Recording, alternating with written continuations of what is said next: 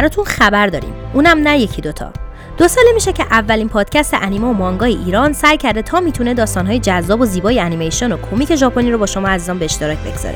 زحمت بیش از چهارده نفر به ساخت بیش از پنجاه قسمت پادکست کمک کرد و بیش از چهل هزار شنونده برای یوری برادیو برمغان آورد.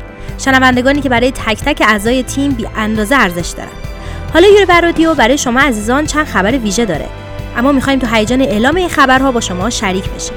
برای همین تا قبل از ساعت نه صبح شنبه بیست و هفتم مهر ماه فرصت دارین حداقل یکی از این خبرها رو حدس بزنید.